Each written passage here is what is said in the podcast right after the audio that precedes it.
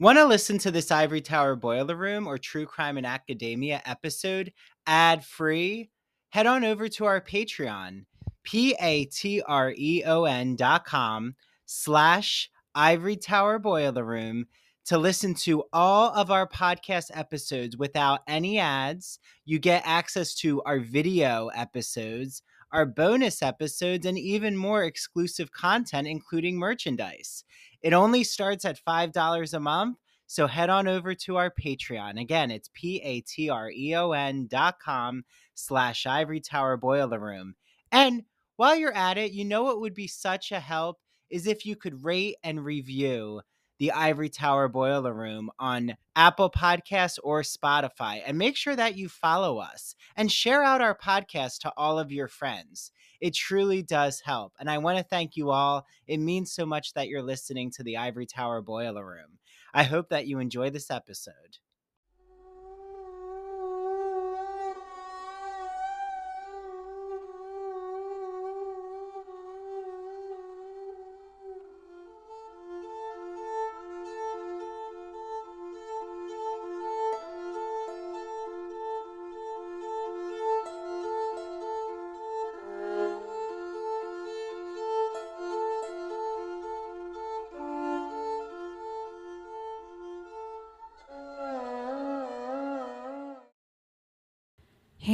Crime friends. Welcome back to another episode of True Crime in Academia. I am your host, Mary DiPipi. I hope you all had a wonderful week this week. I hope you are all looking forward to a relaxful weekend. I personally am looking forward to a semi stressful weekend. Um, trying to make it easier for myself. So basically, my boyfriend and I were going on vacation. Um, we're going down the shore for a couple of days, and I'm so excited. I cannot wait. Um, you know, but doing all the packing and making sure we have everything, you know, I have taken on that responsibility. So, you know, everything just always feels like the last thing that you're remembering. Um, you know, which is why I'm packing now. So that way by the time we have to check into our hotel room on Monday, you know, we have everything we could possibly need. Um, last week I talked about the Bethany Rachel interview. I didn't listen to the last seven minutes of the second episode, um, but I did catch up. I did listen to all three parts. So I feel like I have a full fledged opinion now. Um I still stand my previous statements. Um I still don't believe that she's sorry for what she did. I think maybe she's sorry she was caught. Um I also do think she lied multiple times and maybe not even lied, but like also just totally misrepresented certain things. And if she doesn't understand, like, for example, she talked about how Scheana offered her a place, but that she had to pay some rent. And then at some point, she watched her cat because they had the cat had to have Scheana's cat had to have a mercury treatment and she was breastfeeding her daughter Summer at the time, so she couldn't be around the cat. So she asked Rachel to watch her cat. Now, Rachel said that they weren't friends. However, both of those actions describe things that friends would do for each other. You know, I mean, because eh, when you think about the time that, like, Rachel was being offered this apartment. And, you know, yeah, you could argue, you know, if she was a real friend and making all this money, which I don't think Scheana's making all of this money. I'm sure she's making enough to survive in LA, you know, and with the lifestyle that she has and things like that, you know, she's definitely maybe a higher middle class, but she's definitely not, you know, I mean, and higher middle class for California, you know. I feel like that's another thing we have to take in mind. Like, this is set in California. Everything is so much more expensive than it is, you know, on, you know, or at least more expensive than it is in Jersey. So, you know, just to give a frame of reference, you know, but also this was sort of happening around, you know, newer pandemic time, you know, so the fact that Scheana wanted some sort of form of rent, like that doesn't that doesn't scream bad friend to me, you know. That is, hey, here I have this place, like, you know, I'm sorry I can't just give it to you outright to stay for free, you know, but at least it's somewhere you can stay but then also, you know, down the road, like I said, you know, she asked, it's not like anyone held a gun to Rachel's head and said, you have to watch this cat. You know what I mean? Like, so the fact that she was trying to be like, oh, we're not friends, I'm like, well, you're doing some pretty friendly shit. You know what I'm saying?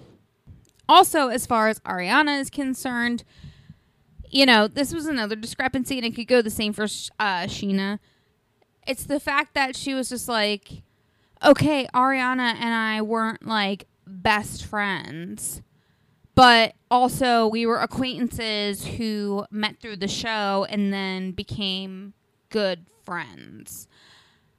I mean, there are also reports of Ariana and, you know, fuckhead Tom Sandoval going to her pageant events, you know, and hanging out with her off camera and the fact that she wants to play this narrative as if she wasn't friends you know and honestly the fact that they're not friends doesn't you know whether she thinks or not they're friends that doesn't fucking matter it's the fact that like you know this person is someone you knew you knew that they were in a relationship with this person and yet you still decided to pursue a relationship with the person. You know what I'm saying?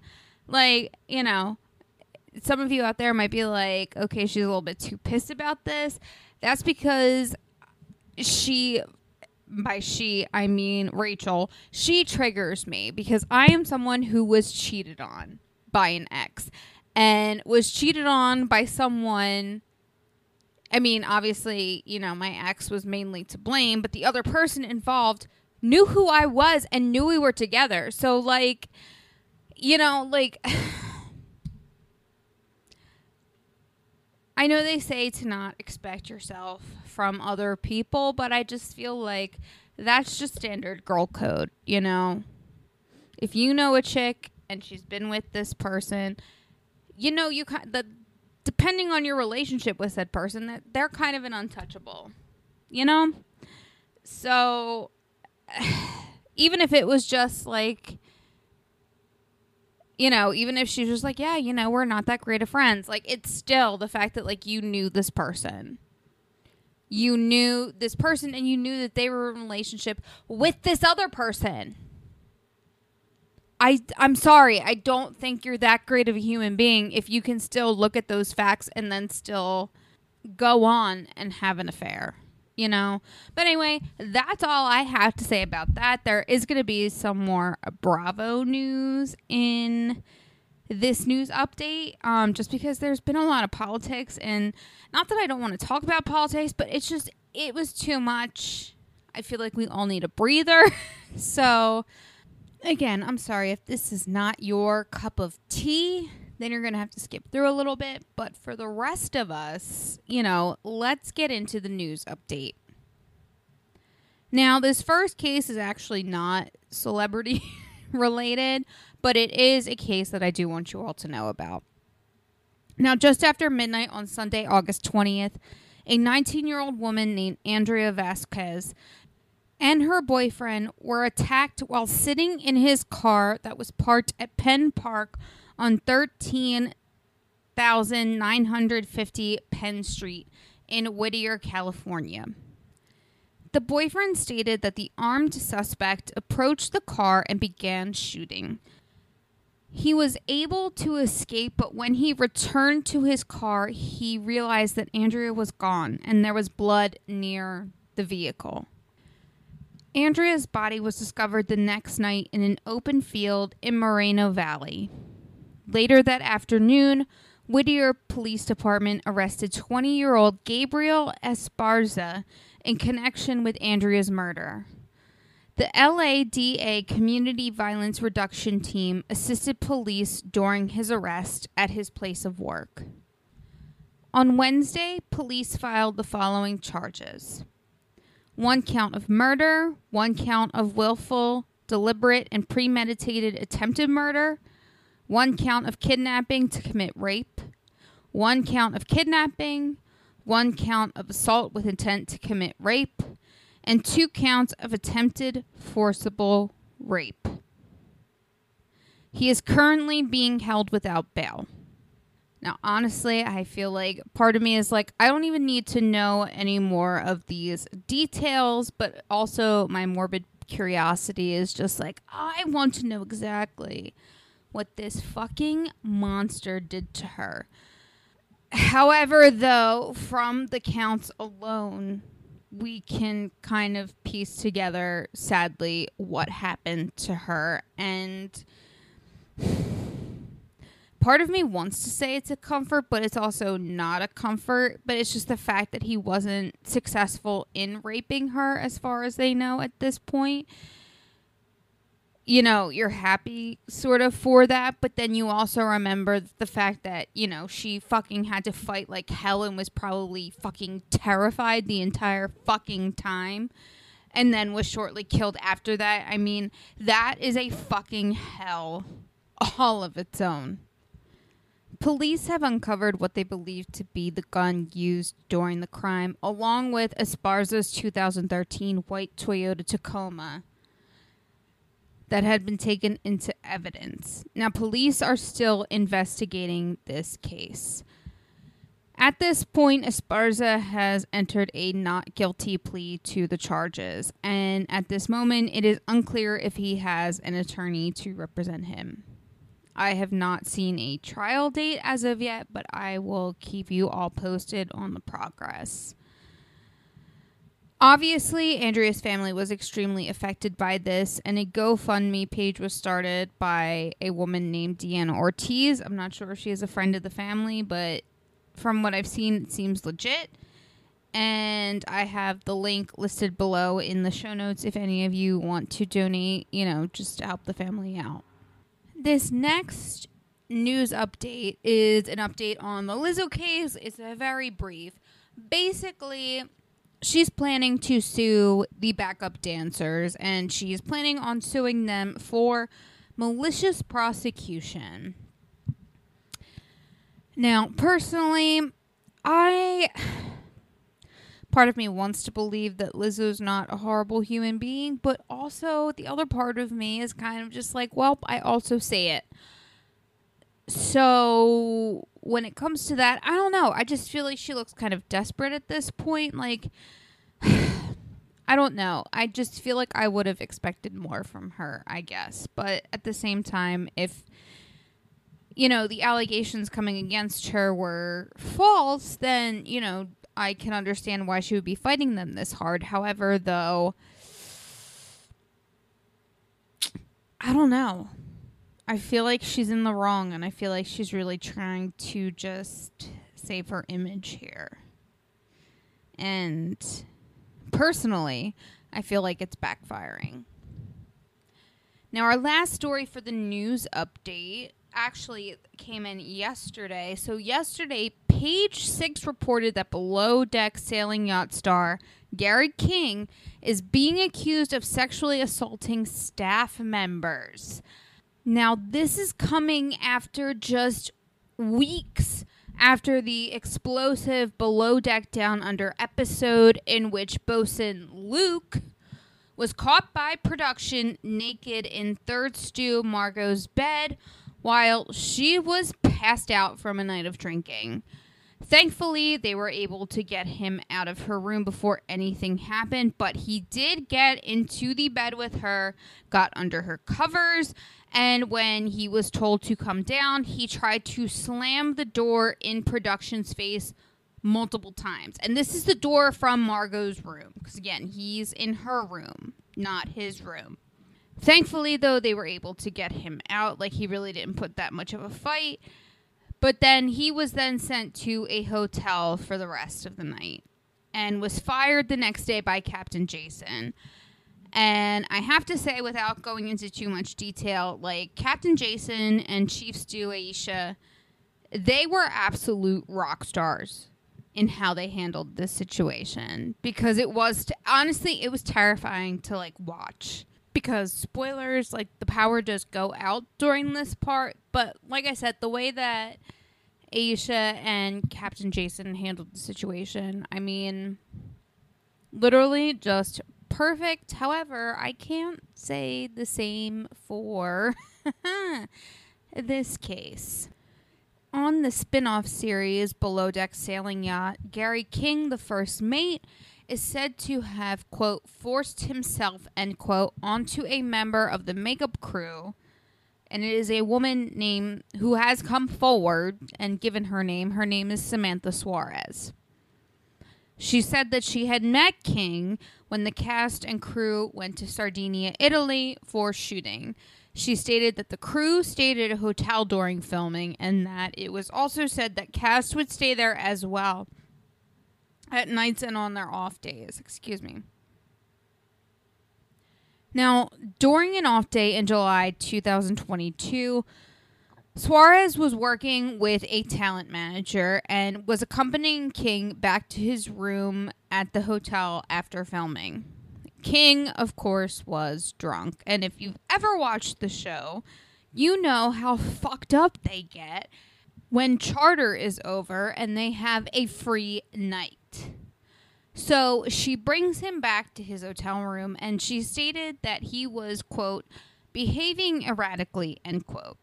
She stated he did this by yelling off of his balcony, trying to get other cast members to leave their rooms, which, according to her, was not allowed.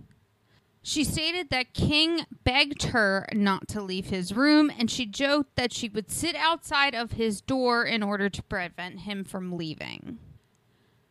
From there, Suarez alleges that King asked her to get into bed with him, Meanwhile, he's already in a relationship at this time. Now, I can't confirm this because Sailing Yacht is literally my least favorite below deck, so I literally don't watch it. But that was what was said in this article. Thankfully, Samantha was able to leave, you know, but she did return later with water and snacks because that's what she was told to do so, you know, by talent management. So when King opened the door, she said that he was wearing only his underwear. He took the water in and she followed him in and of course again asked not for her not to leave his room. Suarez tried to tell him, you know, that she had other cast members' rooms she needed to visit and give them, you know, water and snacks too, but he wasn't about it she said that King still persisted. And when she turned to the door to leave, she stated that King, quote, came up behind her, grabbed her, and pressed her body against his body and refused to let her go, end quote.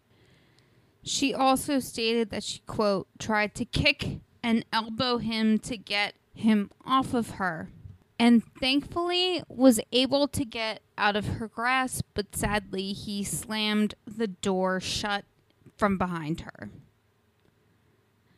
Thankfully, once King allegedly let go of the door, she was able to get out and get into the hallway, and it seemed like he might have followed behind her. But the talent manager that she was working with had been calling her, and she was finally able to answer. And when she answered, she told him what had happened. Or them, I'm sorry. I really don't know the gender. I'm just speculating. I apologize.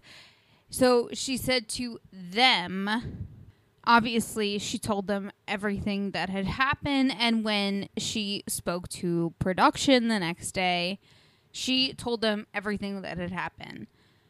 Now it was said that she was allegedly reassured by producers that he would be fired but instead they just had king stay on the boat for the duration of filming and i mean just wow bravo Wow.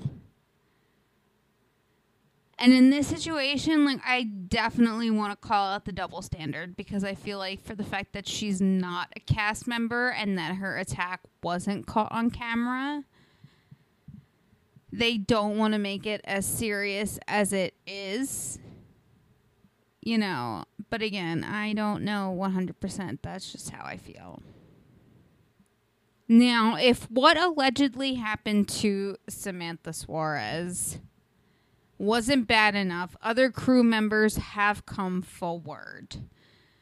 These cast members have chosen, or cast and crew members have chosen to remain anonymous, but here are some of their claims. Now, one alleges that King is, quote, next level scary with women, end quote.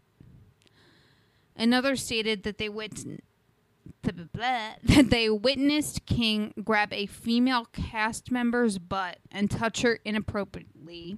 Inappropriately, Jesus, I can speak, even after she had asked him to stop.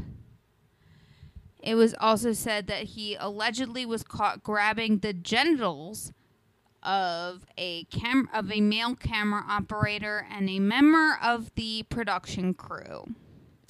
Now, it was also stated that King was given multiple verbal warnings, and why they were just verbal, I don't fucking know. But again, like I said earlier, the double fucking standard, right? Now, hopefully they will handle this situation, but Bravo and NBC are under fire because, you know, of this and other situations. They're under fire for subjecting their reality stars to, quote, grotesque and depraved mistreatment, end quote. Both networks have responded saying that they are, quote, committed to maintaining a safe and respectful workplace for cast and crew in our reality shows, end quote. Personally, I call BS. But we will see as time goes on. You know what I'm saying? So, we're going to take a quick break and we will come back with this week's main case.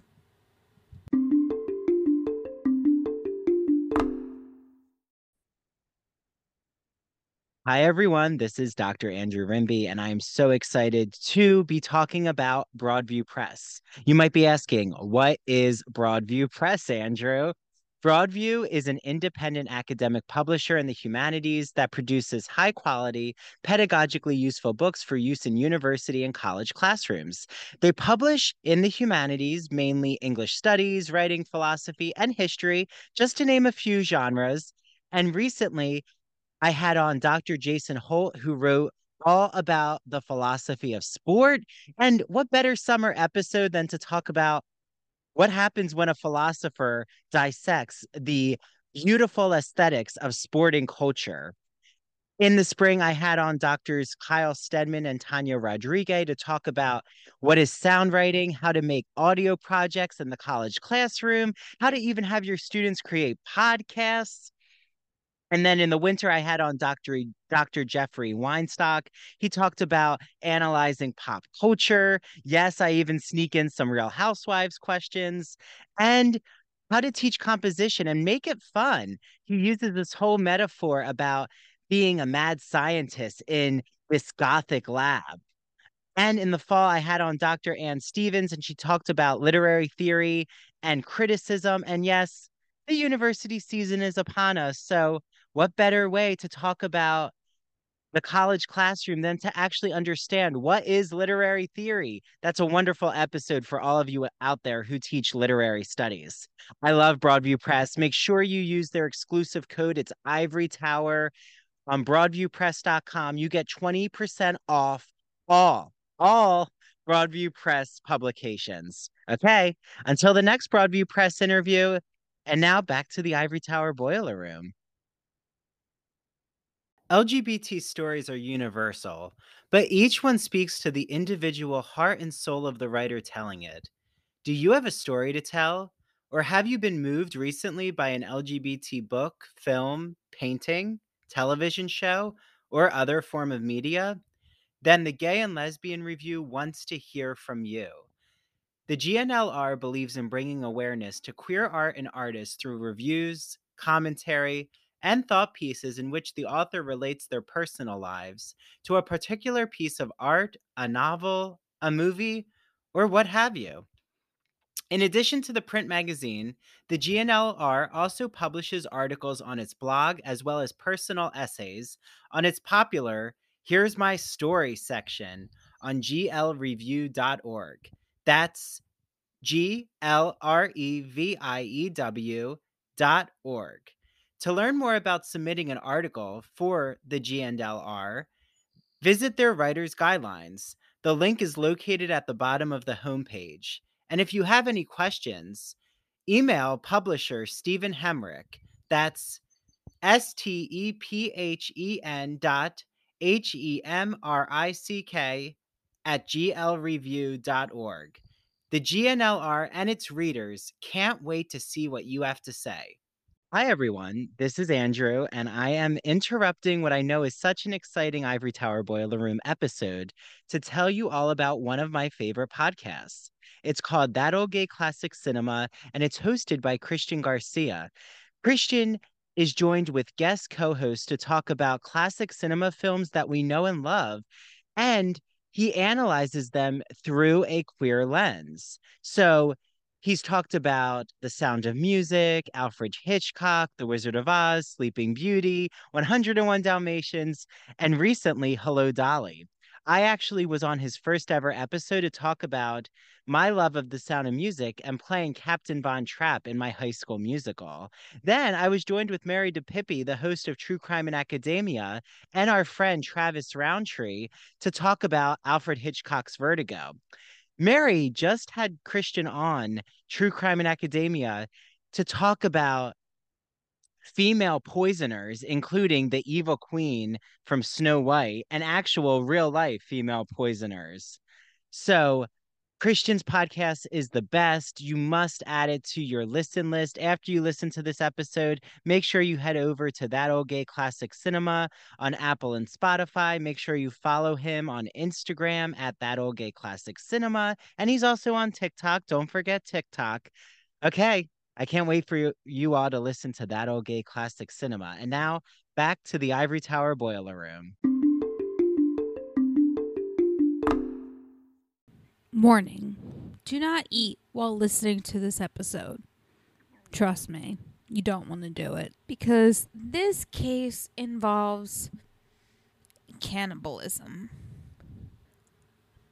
Mark James Kilroy was born on March 5, 1968, in Chicago, Illinois, to parents James and Helen Kilroy. Now, his father, James, worked as a chemical engineer, and his mother, Helen, worked as a volunteer paramedic.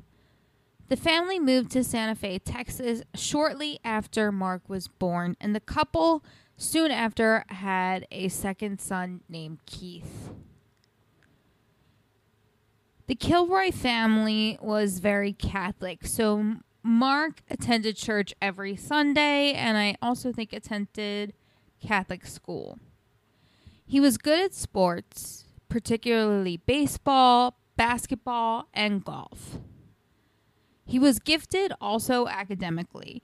He ranked 14th in a class of 210 students at Santa Fe High School. Now, aside from his aforementioned sports, he was also a member of the student council in his high school and an honor student. Mark graduated high school in 1986 and started his freshman year at Southwest Texas State University. He later then transferred to Tarleton. Again, we all know I suck at saying names, but that's what it looks like. Tarleton State University and it seemed that he went there for a basketball scholarship. Now, while he was there, he also became a member of Lambda Chi or Chi Alpha fraternity.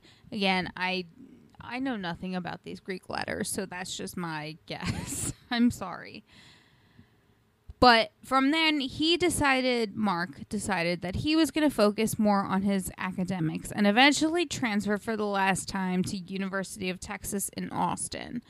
And there he decided he wanted to be a pre-med student and started prepping for his MCAT or the medical college admissions test.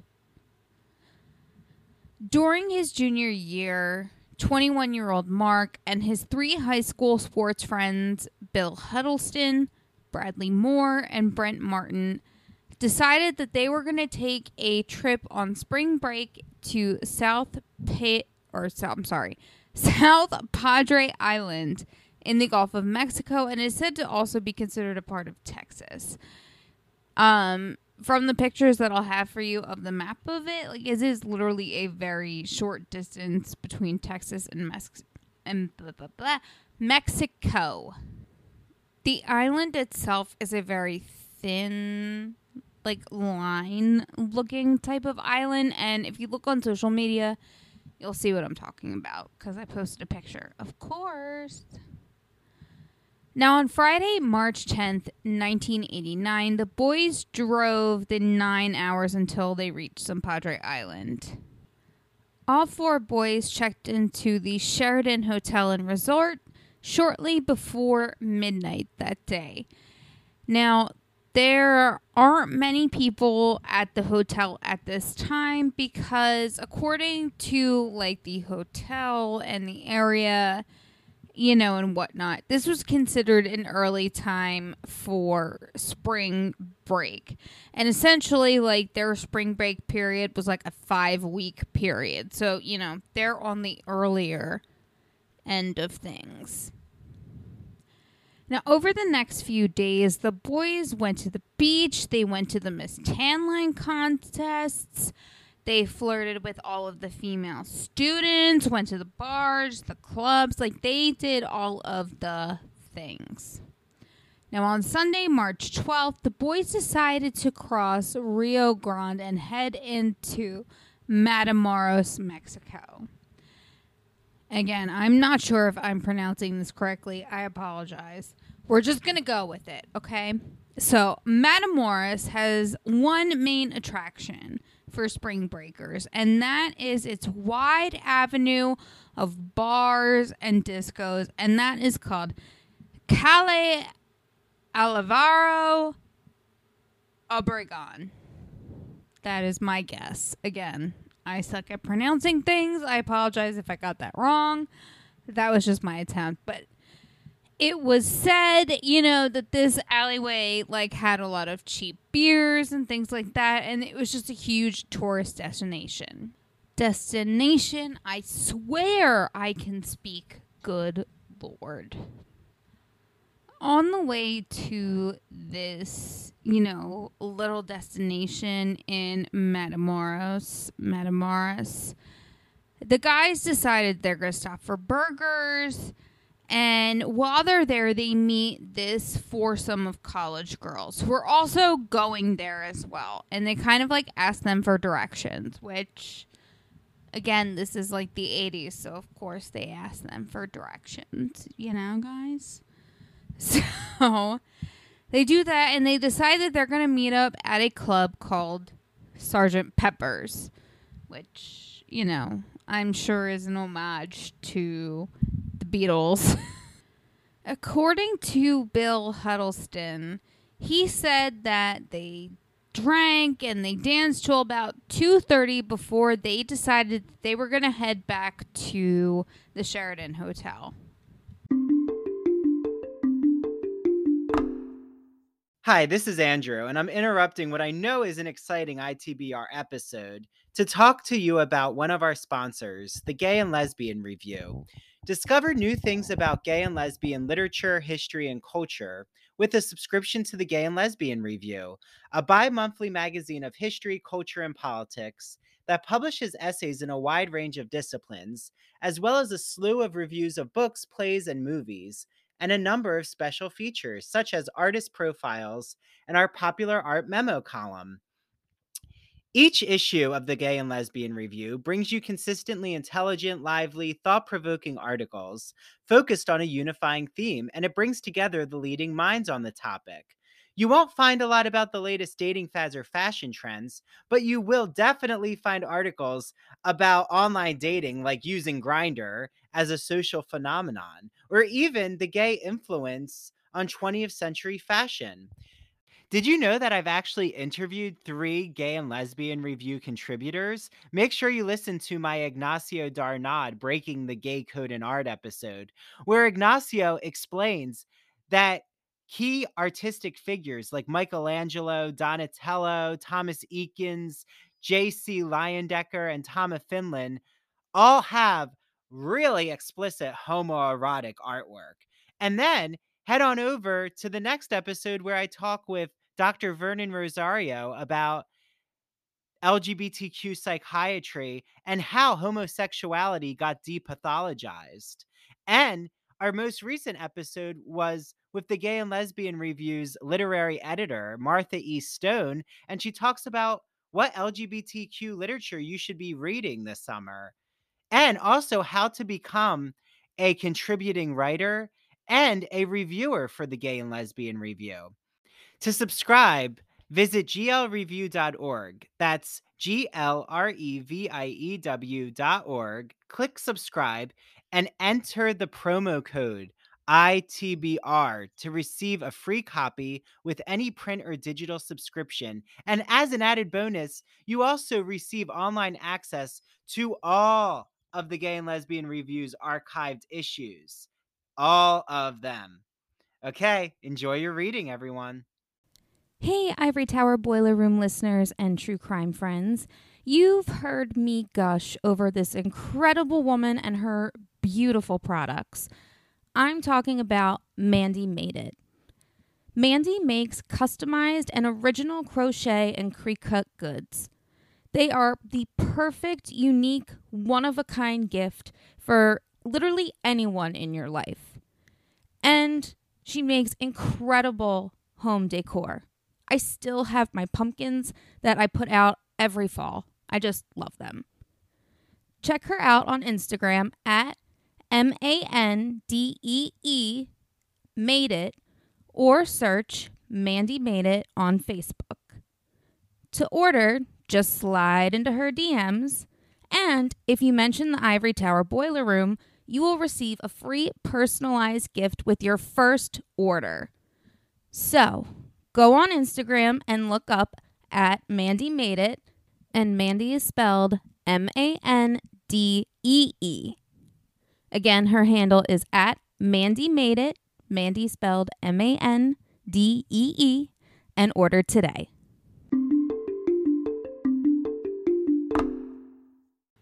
The next day, it was said that Mark attended another Miss Tanline contest and met up with a former frat brother at a condo party.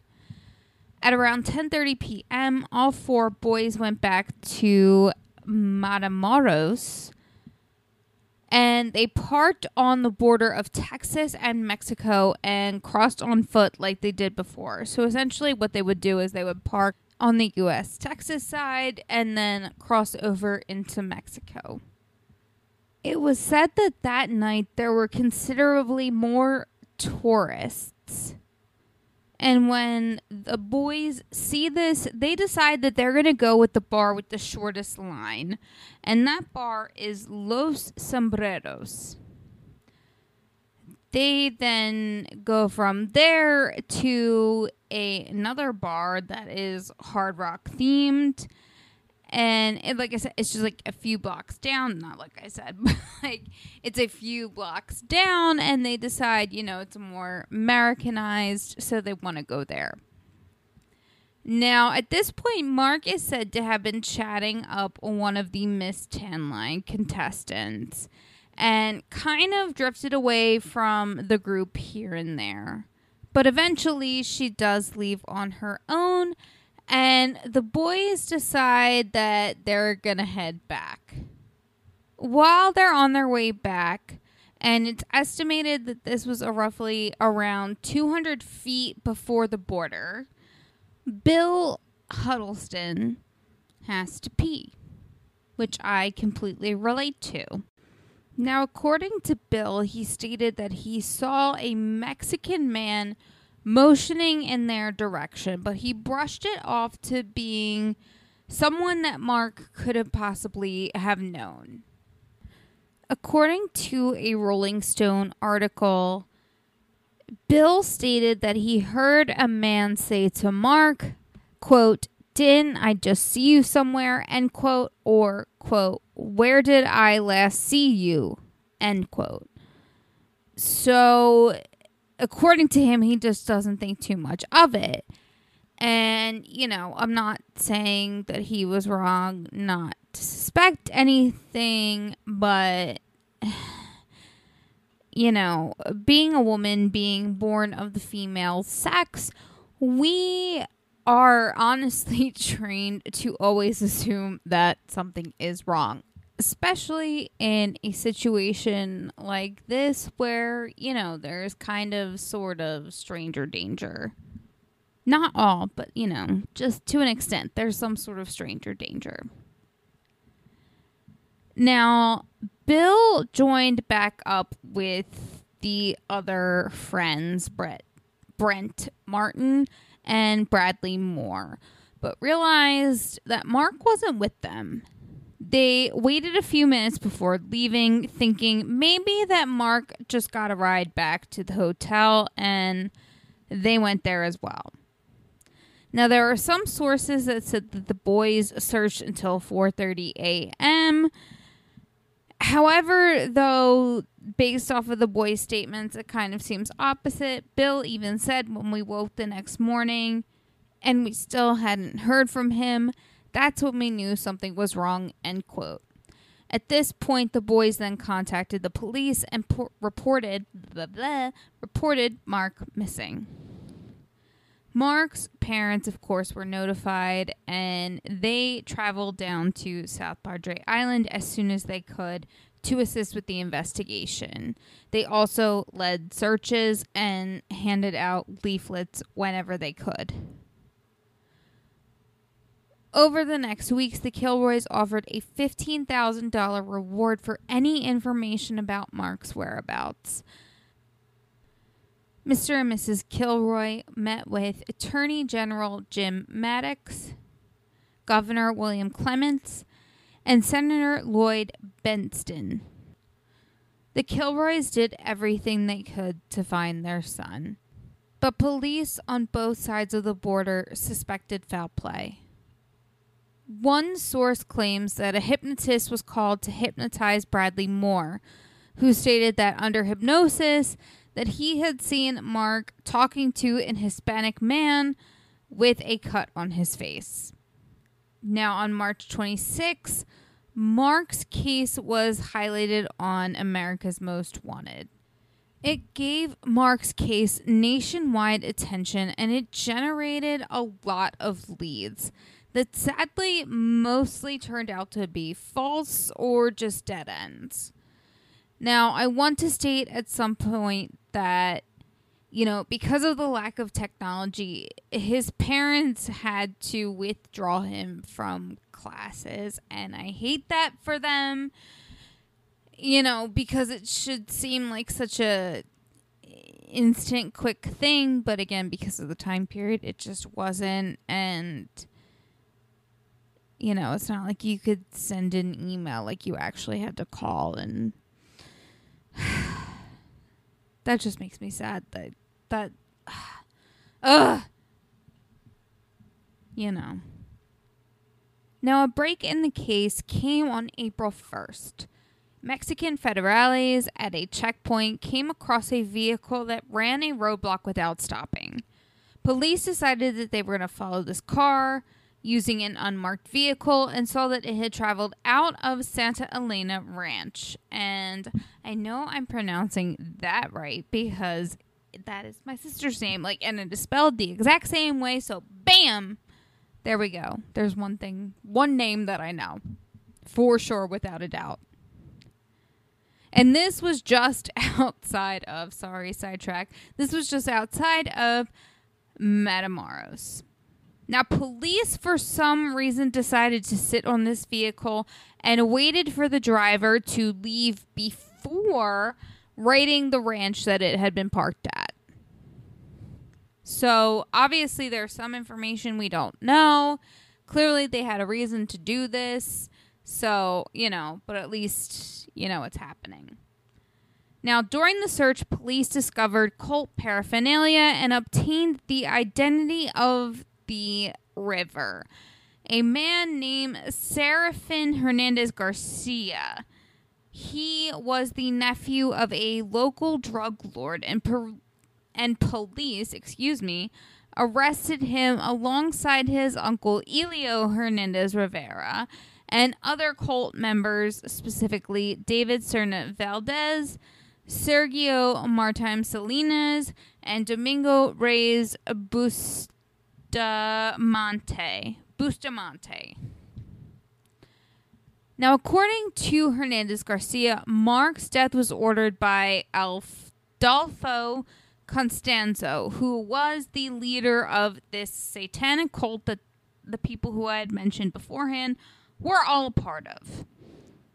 Costanza had wanted to sacrifice a white man as, like, you know, their main sacrifice. Now, Hernandez Garcia, Hernandez Garcia, blah, blah, blah, stated that he and the other members of the cult had hung out during the spring breakers and the night that Mark went missing. So, like, they were in the area basically. Hernandez Garcia admitted that Mark was lured by one of the members to the truck. Garcia and another member named Malio Fabio Ponce Torres grabbed and wrestled Mark into the truck. It is said that Mark was able to escape, but only to be stopped by an Allied vehicle who took him prisoner at gunpoint, allegedly. This is all allegedly, unfortunately. Cannibalistic actions occur from here on out, so if you need to skip, your time is now. Also, if you are fine and want to listen, if you're eating, just stop right now because trust me, you don't want to be. Mark was met with unimaginable amounts of torture before his death. According to many sources, Mark was sodomized and raped before his murder via machete that was used to slice like his skull in half. The cult members then buried Mark with a wire tied around his spine and the wire they had sticking out of the ground. And they did this so that way they could pull his spine from the ground and make it into a necklace. It was also said that, you know, they ate his brain. Hernandez Garcia said that this was done at Costanza's request. So, if you are squeamish and didn't want to hear about all the gory details, you can come back now. Now, Hernandez Garcia took police to the burial site where they discovered around 13 to 15 bodies. The exact number has still not been confirmed.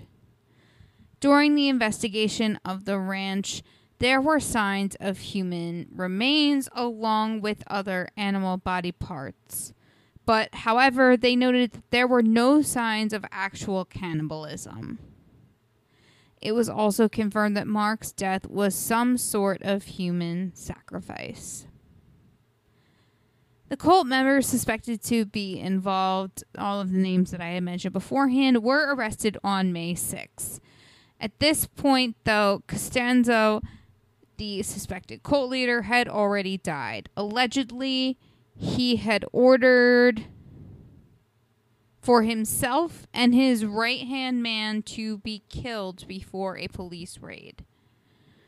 By 1998, all involved who weren't already dead were charged and sentenced with decades long sentences. As of 2009, only two suspects remain at large.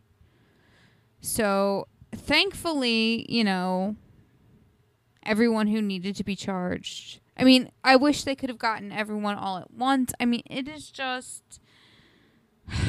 It is such a. Like. Oh my god, I feel like it's such a freak thing and crazy thing and obviously just over around absolutely horrific. I mean, seriously, like literally no one wants to be subjected to being a sacrifice of a fucking cult. Like that is just nope, absolutely not. So you know, I I mean with all these sort like I fucking hate them. I hate that people did this to these people, you know, regardless of what case I'm talking about, obviously. You know, but in this specifically, you know, just being a victim to a fucking like a cannibalistic cult essentially, you know, like that is mm, mm. I hate it. Well, like I said earlier on, I am about to set on my vacation, not having to think about this ever. Well, not really ever again, but for the next week. So, until I come back from vacation, my loves, I will see you all later. Please do not forget to follow True Crime in Academia on social media at True Crime in Academia on Instagram and TikTok and at TC in Academia on Twitter slash X. I think that's what's called now. Um, you know, sorry, old millennial here.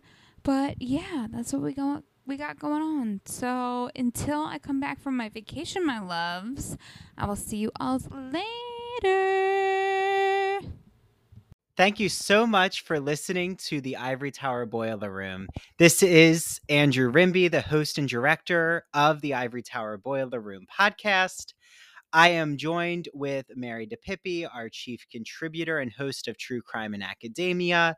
Please, if you're not, make sure that you follow the Ivory Tower Boiler Room and True Crime in Academia on Instagram and Twitter and TikTok too. Remember our TikTok? That's where all the exciting video clips are posted. Make sure that you join our Patreon if you want more Ivory Tower Boiler Room and True Crime in Academia content. All the video interviews are on our Patreon. All of our bonus episodes are on Patreon. And it just means so much for you to join for $5 a month. You unlock all of our bonus episodes. And also, it just helps support the Ivory Tower Boiler Room. Thank you so much for giving Mary and I a needed jolt of caffeine for coffee. Thanks for the $5. Head to patreon.com slash Ivory Tower Boiler Room. We cannot wait for you all to listen to our summer season. There are so many exciting episodes. And we're also celebrating three years of the Ivory Tower Boiler Room podcast. So, without further ado, thanks for listening. Make sure you listen to the next episode next week and have a wonderful summer season, everyone. Okay, bye now.